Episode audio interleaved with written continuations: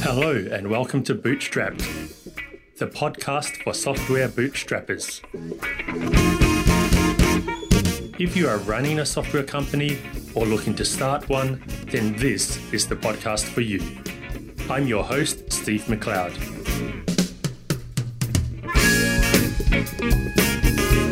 Do you send your customers a regular email newsletter? If not, you probably should. An email newsletter is a great way to stay in touch with customers, improving loyalty, and decreasing churn. But which email newsletter service is best for you? When I was trying to choose which service to use for Feature Upvote's monthly newsletter, I turned to Email Tool Tester. Email Tool Tester's reviews helped me find the best option for my needs. Best of all is their deliverability study. Email Tool Tester regularly tests all the major email services to find out which ones actually get your emails into your customer's inbox. You can check it out at emailtooltester.com slash deliver.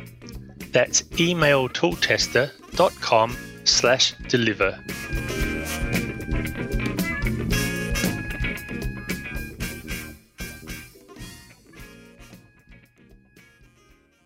Today I'm joined by Julian Wilde. Julian is the founder of Wormly. Welcome, Julian. Thanks, Steve. It's uh, good to be here um, at home. Julian just revealed that we're actually in his apartment during this interview. Julian is a good friend of mine, so this interview is somewhat different in that I actually know the answers to some of the questions I'm asking him. But there's a very specific reason why I invited Julian on the podcast, and that can be summed up in one word Mongolia. But we're jumping ahead of ourselves. Julian, tell us about yourself and your business. I still identify myself as a programmer. This is something I've loved to do since, honestly, I was uh, four or five years old when I first tapped away on a keyboard in BASIC. And uh, working in software for a few years, I I kind of looked around and saw that it shouldn't be too difficult to start my own software business. So I quit my job and started writing code. Had a few different projects that ranged between unsuccessful to slightly successful, and then went about building this monitoring service called Wormly. This was some years ago. This was in 2005. And ultimately, that went on to become a bit more moderately successful and rapidly became my full time, or should we say, kind of full time occupation. But it provides your full time income, right? Yeah, I haven't had any other job since that last one in 2005. You make it sound so easy. I just you know wrote some code, but then when you add that with it being 2005, I think that's a telling detail how much harder things must have been in 2005 than it is today to get started with uh, a business online. Mm, I'm not.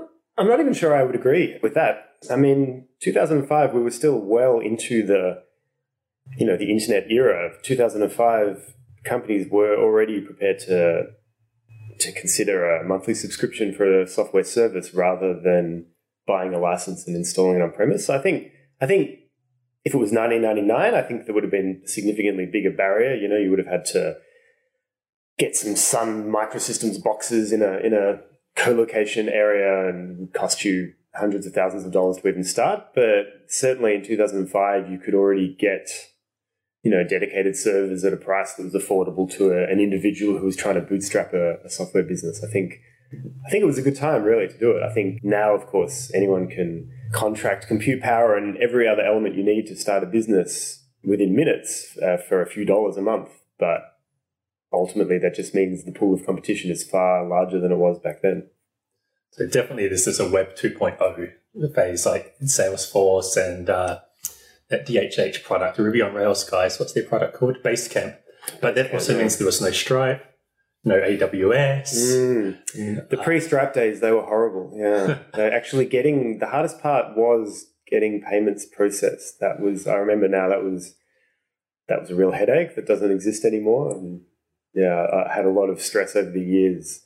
Even even just trying to transact in foreign currency and then get a bank account that I could get that deposited into without losing three or four percent on fees for no apparent reason. This was a real pain point back then.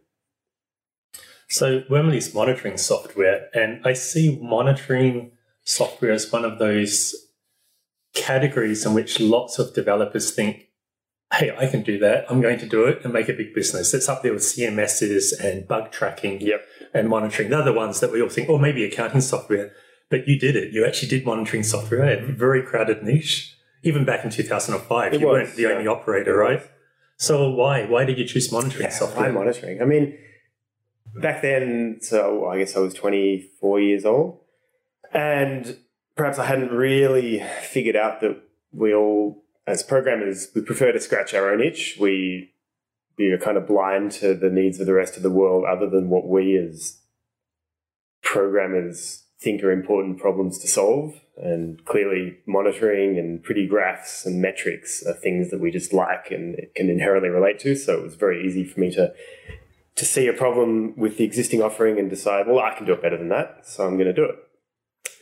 Where did it come from? Yeah, I was working uh, with the guys at SitePoint.com, writing code for them, and we were running servers, and we were getting quite a lot of traffic. Think at that point, certainly by those by the standards of the day, and we were often having problems with our servers falling over and things crashing. And we were using one of the numerous open source monitoring packages. I guess it was Hobbit, Big Brother, I think it was called at the time. Maybe it's called something else now. It doesn't exist. Really atrocious piece of software. Horrible to use, terrible user experience, difficult to install, unfathomable. And That's a thought- damning review. Yeah, really awful, awful stuff. And I just remember thinking, certainly the company that I was working with, we, we were prepared to pay money to solve this problem. In fact, I seem to recall we had this problem of servers going down in the middle of the night and our tech team, our operations team of like two guys, we didn't even know about it, you know, so we just slept through it. And the owner of the business was like, why can't we just get an SMS when this happens and like wake these guys up? And then he went and I pulled out his credit card and started paying $5 a month for some service that did exactly that. And I saw this and thought, wow. Ka-ching. Ka-ching, you can, if someone's, if their business owner is just going to pull out some money and, and spend a, even if it was $50 or $100 a month, he would have paid it because in his view, quite rightly, this was a critical problem.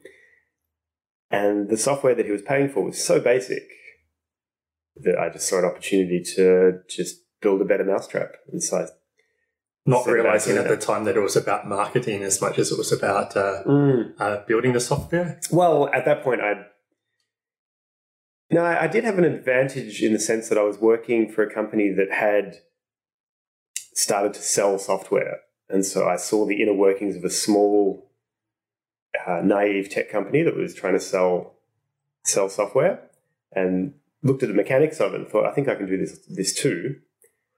And at that point, I hadn't decided to try to launch a company building monitoring software, but I did decide that I'm going to build some kind of software company.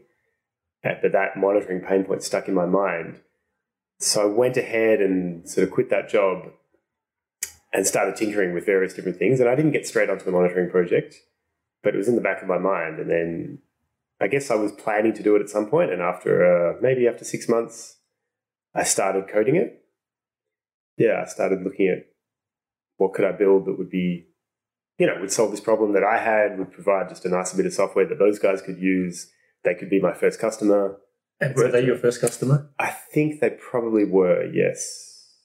And you know what? To this day, they are still a customer. So did you immediately put their logo on your on your Oh, homepage course. as you trusted by? Of course. In fact, uh, yeah, I was good friends with the, the founder. And so I said, hey, I want to put a quote from you on the homepage. And he said, sure, look, you write it yourself. I haven't got time to come up with quotes. it's probably still on there. I'm not even sure. It's probably somewhere on the site. But yeah, it was, um, and he wrote in, or you wrote for him. Wormly has changed my life, my life in ways you couldn't possibly imagine. well, it was something uh, almost that, uh, what's the word I'm looking for? Twee. It was almost, it was almost that twee. Uh, Um, but yeah, so, do you remember how long it took you to get from the point of uh, the first customer to this being something you could live off? Was it like six months, a year, five years? mm, it was, it was certainly more than a year. So you kept working for full time job and did this in the background. No, I um, and I must admit, I have to think carefully because this is 15 years ago now. But um, so what happened was, first of all, I, I quit my job with some money saved up because this is the privilege of being a you know a young software engineer in the in the rich world. You can earn plenty of money writing code, so you can save up some money and just quit your job and work out. You have the luxury of having some time to try to build a business or work out what you want to do. Um, so I just quit with no real plan because I had realized that even working, even working four days a week or perhaps even three, I didn't have enough mental energy to be writing code as a side project. I think I did initially try that. I tried to keep working in that job and start coding other projects on the side. So this is when you're still in your mid twenties, full of youthful energy. Yeah. And then you realize that it's not there is a real problem with Yeah. having enough energy. And make no mistake, I did and even still do love to write code. And yet I found that Yeah. I, I could see that this wasn't going to be serious if I kept my job. I just wouldn't be able to really come up with good good work doing it on the side. And I certainly didn't dislike this job that I was working in, but I decided that if I wanted to be serious about it, I would have to, you know, quit my job and go all in. So I did. And and by the way, it was a bit of a shame because it was a great company to work with. We used to have these Christmas parties on tropical islands. We used to do all kinds of good What? stuff. Yeah, yeah, yeah, these were this was a bit of the dot com day kind of uh, kind of sensation. So I, it was a bit of with a bit of sadness that I, I resigned because I, I loved working with these guys. Do you miss that aspect of working in a company and now being by yourself that you don't have? I think for the first year or two I did because for the first year or two, obviously I was making a lot less money. Didn't have, you know, I was in my twenties. Didn't have these uh, organized, fun social activities and these riotous Christmas parties. So I think I did miss it, but that certainly feels like a distant memory now. Well, the whole digital nomad community didn't exist then. True, and that that's something that you can hook into if you're Mm. in that situation and find people to hang out with. And you know what? That's certainly that was just coming up on the horizon. The idea that you could, as a as a software business owner, you could actually live and work anywhere in the world. Yeah, so that just had come on my horizon. I thought, you know what? Like, I if I can get out of this job and get some kind of business, then probably I can do more travel. Because at that point in my life, I'd just started to travel and discover that I found, you know, the rest of the world more interesting than I found home. Although home is a very nice place, Melbourne, Australia, which is the city we're currently in as we're talking. Yeah, but to be honest, I never, I never looked at my home and thought, "Oh, this is the best place in the world." I just considered it the place where I am. Never gave it too much thought. So I wanted to ask you about the name Wormly. This is a really, really strange name. do you remember why you or how you came up with I Wormly? do remember this, vividly remember the answer to this question. And it, it actually relates to something about home. So here in Australia, we had and perhaps still have a, uh, yeah, it would still exist, a television current affairs show called 60 Minutes, which I think is a franchise that originated in the United States. And they used to host political debates when election season was upcoming. And in those debates, the audience in the studio had a live voting system that decided who was winning the debate, right? This was, uh, I guess this was cutting edge technology when I was a kid. And on the television broadcast, they would show you the live, like the real time performance of the two debate participants on the screen in the form of a, a graph. And it was a graph, obviously, that went up and down according to what each of these people said. And they referred to it as the worm.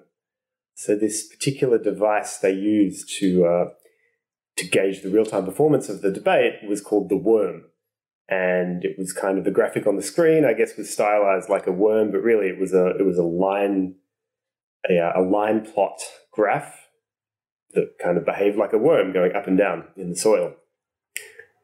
And because for me, monitoring was all about graphs, right? As a as a software engineer, like metrics, it's graphs. It's like this was kind of the angle I was coming from. I wanted nice looking graphs that that had some visual appeal. You wanted your own worm. I wanted the worm, and I, I wanted to see wanted to see this worm dance. And And how did the league add add on to the end to become Wormly? well, you may remember in the Web 2.0 era, there was a fashion, uh, and I think I came in early on that fashion actually, just adding ly onto the end of everything to make it a tech product. And it it came to a head when Google acquired uh, an app called Writely, which ultimately became Google Docs. Now, I think I launched with the name Wormly when Writely was already in the marketplace but was unknown.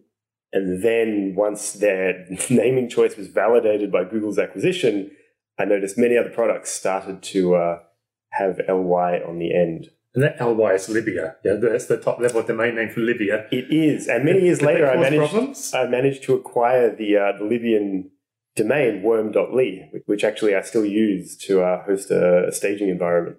But the political instability in Libya hasn't caused problems with uh Well, that's that's not our primary domain, so it's okay. irrelevant. But um, yeah, funnily enough, that that did take some time to get that domain because it was it did appear to be cyber squatted by uh, someone else in Melbourne for a long time, but I eventually got a hold of it. Oh, that neighbor who Newman. So monitoring software. Here's where I'm going to be in danger of being a little bit insulting, but I don't mean to be. It doesn't sound like the most exciting field to be working on for 15 years, for uh, year after year. Do you get bored with it? And if so, how do you deal with that boredom? Mm. I think I think what you get bored with is working on the same thing full stop. I don't think it really matters what the product is. You're going to you're going to need some variety, right? Even uh, whatever the software product might have been, I don't think that outcome would be any different. From my point of view, uh, dealing with the boredom of kind of being in the same business for such a long period of time is quite frankly, I can I can leave it be for periods of a time for periods of time without any consequence. It is automated, it is largely self managed. There's not a great deal that I need to do on it day to day. Therefore, when I am engaged in sort of more intense sprints of working on it, that's because I've chosen to do so, not because there was a pressing need to do so in general. So, how have I avoided boredom? I've done other things. I've built other software projects.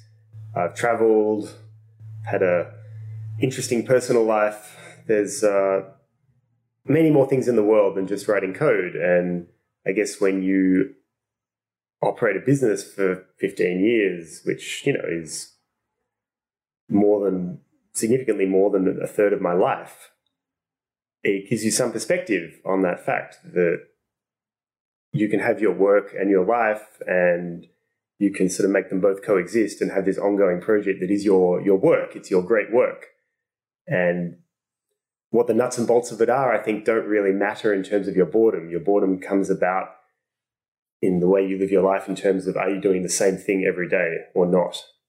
I think that's the more critical factor. And, you know, I just got back from uh, an eight day motorcycle trip in Tasmania where obviously I wasn't doing any work. And yesterday I really enjoyed sitting down at the laptop and getting into the nuts and bolts of some DevOps stuff for the business. And the fact that it's a monitoring company really doesn't make any difference even if it was a much a much sexier uh, consumer app that I don't know, let's say it was Snapchat, I don't think it would make any difference because my the work I, I enjoy is fundamentally writing code. And so, so while you're in Tasmania for eight days, if you didn't work, who did? Like, surely you have people write emails saying, uh, "Can we get a discount? Uh, account's not working. want an extended trial?" Mm. Or have you automated all that away to nothing? Well, I do. Yeah, I have a support guy who uh, has been working with me now for many years. And so he's the front line for those sorts of inquiries and takes care of the vast majority of them to the point where I, I rarely need to get involved, although I always, I do read all of the emails that come through just so that I can stay abreast of what's going on. But no, I, I don't need to respond myself to those emails. And in terms of the operation of the business, that is all automated. There is, there is no intervention required. Julian, if you ever looking for something else to do for your life, you could write a guide to how to run a successful, boring SaaS that actually doesn't require a lot of work to run. This is really interesting stuff that you've got it to the point where he's able to do that frontline stuff for you and and you can go off motorcycling for eight days. Hey, I want to talk to about talk to you now about Mongolia. As a lead up to this, I for a long time thought having a SaaS, a software as a service, was something I didn't want to do because it was going to limit my lifestyle. That I'd have to be on hand all the time for possible server downtime. And then was it 2014, Mongolian trip? Uh, yes, it was. then Julian said he was going off on this uh, this rally to drive from Western Europe to Mongolia, and I just could not understand how you could do that and run a mission critical SaaS. He pulled it off, and it actually was one of that moment when my mind started saying, maybe I could do this and should do this. Tell us about the Mongolian trip, what it was, and why you did it. So this was a, a very good friend of mine who indeed was one of the founders of that business I was referring to earlier, SitePoint. Um, fellow keen traveler, an adventure kind of guy, he uh, suggested to me, why don't we do this trip that a bunch of people do every year where they buy a, a cheap car in Western Europe and they drive it across to Mongolia in a long and circuitous route that will challenge the, the limits of the, uh, the cheap, crappy nature of the car it was kind of the goal of the trip was to take a small car and drive it to places where it's a completely inappropriate vehicle, which has a certain uh, charismatic charm to it. So I thought this was a great idea. And obviously, these were a bunch of countries we'd be visiting through Central Asia that I never really even pictured on the map, let alone visited. So it was a great opportunity to go to a bunch of places that otherwise I probably wouldn't get to. So yeah, the idea came about from a friend who also uh, happens to these days run a, a software business. And so we both kind of had the same challenge in terms of how do we do this where we're going to be in remote locations with no internet, with the potential of there being some kind of catastrophe for our respective online businesses. But I must admit, I wasn't extraordinarily fazed by the idea, being as it was uh, about 10 years into the life of the business. So at that point, I was pretty comfortable that everything I'd built was robust. Indeed, for the entire life of the business, there has there's never been a critical outage, not even once. So I certainly had a really in 15 years, no serious outage. No serious outage. Okay, there's an, advert, there's an advert for Wormly if ever you needed one for monitoring software. Hey, the listeners might not realize just what it means to be driving across these countries. We're talking like Iran, did you have to go through Pakistan or you avoided that? No, not Pakistan. There's some other certainly Iran and Turkmenistan were the two places where there really largely was no internet. So you're running a mission critical B2B SaaS while traveling in places where there's basically no internet. Yeah. Yeah. So obviously, with that in mind, the preparation of the trip involved some contingency. And at that time, of course, I had a a full time software engineer working on the business. So I handed over the uh, operational responsibility to him for the duration of the trip. Um, and again, this was a, a, very competent guy who I trusted to be able to take care of any problems that may have arisen in those periods. Ultimately, there were there were none. There were no failures. And I guess the other perhaps surprising part of the trip is that even in 2014, there were very, very few places in the world, certainly this part of the world, uh, Eurasia, where you would find yourself without internet for very long. And most surprising of all was we spent about three days driving this uh, tiny car across the Gobi Desert from Western Mongolia to the capital. And after a lot of messing around, we managed to buy a SIM card in Mongolia and found that we had decent 3G pretty much the whole way, which was somewhat astounding. Oh, that's better than Australia. Yeah. where, where if you are going the highways between the cities, you spend large periods of time outside of. Yeah, indeed. Having just spent a week on the road in Tasmania, uh, most of the day's riding was spent outside of uh, phone coverage. So it is different. Um, funny, funny story. I remember at one point in, uh, I mean, it's Siberia. It's it's Russia in the uh, Altai mountain area bought a local SIM card and went to a supermarket, and my phone was showing LTE. And I guess this was the first phone I had that even supported LTE. I'd never seen that come up on the phone before. So I quickly jumped on speed test and found myself getting uh, 50 megabit downloads in the middle of Siberia on their phone network. I guess figuring that they just deployed 4G LTE there and there was no one else who possessed a phone that was capable of using it. So I had the entire available bandwidth to myself. But yeah, it was quite eye opening to realize that there's nowhere that's without internet these days. So it doesn't necessarily need to be a barrier. So on this trip to Mongolia, were you generally buying new SIM cards every time you crossed the border? Not even, to be honest. It, it was not. It was not very stressful for us. We weren't particularly concerned. Um, obviously, one of the features of my software is you're going to get an SMS if your stuff is failing. Most SIM cards will roam, and you can receive these SMS for free. So that if I got wind of the fact that there was a problem, and I needed to get some internet, I could probably solve that problem. So no, we didn't buy a whole lot of SIM cards. We bought a few, but not it wasn't a big concern. Actually, though, I did also do a big trip in 2009, I think it was. And again, the business was only, you know, three or four years old at that point where it was really established. It was only really at that point that I was deriving a good income from the business. So, of course, I felt very, you know, attached to the idea that this business needed to continue.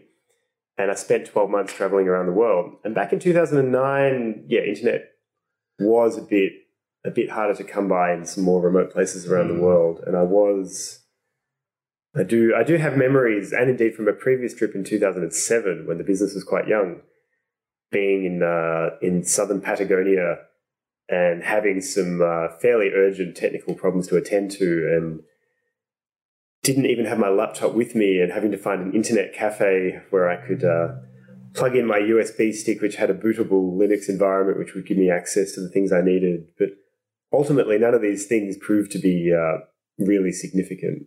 Were they at the time though? Were they really stressful for you? And this thing, I remember being stressed. Yes, stressed to the point of thinking I need to go buy a computer and spend two days working. Uh, yeah, I think the, these thoughts would have crossed my mind. Yeah, there was definitely a stressful period, but at the same time, I found it really quite laughable that here I was in in this wilderness in in deep South America, and here I am madly trying to find some internet cafe you know, they were still running like this is pre LCD mm. monitor days, right? These these guys are running these CRTs and these clapped out old Windows computers, uh, and I'm there trying to like log in and fix some stuff and answer some emails. But yeah, it was ultimately it was a great trip, and I, I didn't have any regrets about doing that. And by comparison, driving to Mongolia seemed a lot more straightforward.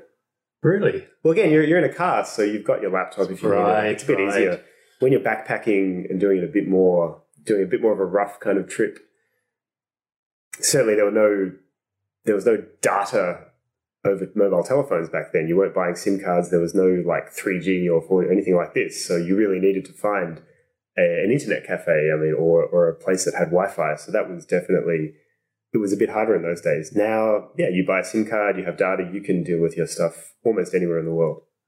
So, in the Mongolian trip, were you staying in posh hotels that might be the only place in town that had internet, or that did happen a couple of times in Iran and Turkmenistan? Yes, we did. We didn't stay there, but we did use the uh, posh hotel internet in Turkmenistan. I think not for any reason other than to post on Facebook. I certainly don't think we were. My friend and I were dealing with any problems with our respective businesses, but you would find, yeah, I mean, in that time, everywhere had internet, really. I mean, not just posh hotels. Maybe 10 years earlier that would have been the case, but I don't think it's really the case anymore. I was in Turkmenistan in, I think, 2012 and found the internet there unusable at the time. Yeah. Uh, so perhaps that was the one big exception on the on the path. Yeah, certainly. We weren't there for a very long time in Turkmenistan, maybe 24 hours. But my trick was just to put a autoresponder onto the support email saying, sorry, we're no support for a few days and just hope that nothing nothing bad happened. The other thing I must admit is the nature of a monitoring product like this is the volume of support queries uh, is really very low. I mean, we can certainly go multiple days without a single support inquiry. It's very much a self-service product. The customer is obviously the people using the products are technical people. Therefore, they're much less likely to reach out to support than simply solve their own problem.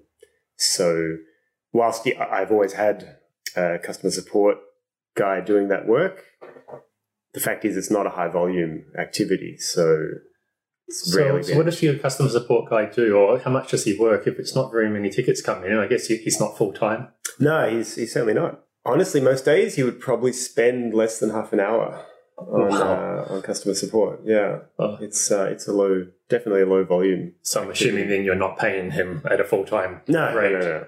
You pay him by the hour or just for a just month? a fixed, a fixed yeah. fee. How did you month, find that yeah. person? Uh, I found him many years ago before Upwork was called Upwork. I think it was called Odesk or maybe uh, maybe Elance. Yeah. I think was the other one. Yeah, it's one of these platforms. Uh, he's he's an American guy obviously a, a native English speaker is usually what you want for delivering uh, customer support. And a good time zone, US time zones. and yeah, he's helpful. in the time zone that, that matches up with most of our customers. So yeah, it was not. And he's a he's a technical guy, so he understands. Even from the beginning, he understood the product quite, you know, with with without any great trouble. And obviously now he knows it back to front, probably knows it better than me. So it's great to have him on board taking care of those uh, those details. So that's six years at least you've had him working with you. You know, it's probably 10. That's wonderful. That's yeah, fantastic. Probably 10. That sort of uh, stability, find the person you're happy to work with and keep working with them year after year. Yeah. I guess he's got plenty of other things going on to fill his time. Yeah. Yeah. And, you know, the, the truth is we've never met. Wow. Yeah. Wow. But when you do go to the States, you can make call it a business trip because you've got this guy working there for you. So, um, Julian, what next? Would you possibly sell Wormly? Do you want to keep it growing or just keep things as they are so that you have plenty of time for hobbies and travel? It's funny you should say that. I, I received an email last week from some venture capitalist in, uh, allegedly in San Francisco. I haven't got around to responding yet, but no, I don't. I don't have any plans to sell it. I'm realistic about what a potential valuation would be, and the any reasonable valuation is less than I would be prepared to accept to uh, let the business go. So no, I really have no plans to sell the business. I I enjoy working on it. I enjoy having a reason to to write code and do these things that I still like to do. And it's a look, it's a great business, and I like to have it. And I'm comfortable with the idea of continuing to operate it in the same way that it's been running for for many years now.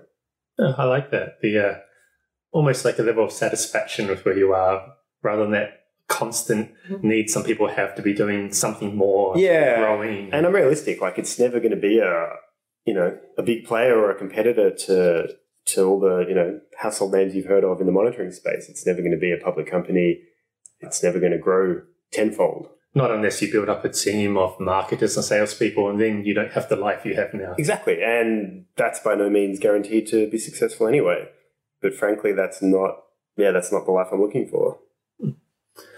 Okay, Julian, that's all we have time for today. So thanks again for being on the show. It's a pleasure, Steve. Thanks for uh, coming down to rainy, cold Melbourne to do an interview. and uh, where can people find you if they'd like to know more about you and your company? Wow, of course, that would be at uh, wormly.com. That's W O R M L Y.com. We will, of course, have that in the show notes. Uh, listeners, if you'd like to discuss more about today's topics, please go to our forum at bootstrapped.fm and join the conversation. Thanks again, Julian. Have a Pleasure. nice day. Thank you. Uh, bye, everybody. That concludes this episode of Bootstrapped. You can discuss this episode and other bootstrapping topics on our forums at discuss.bootstrapped.fm. Until next episode, goodbye. Thank you.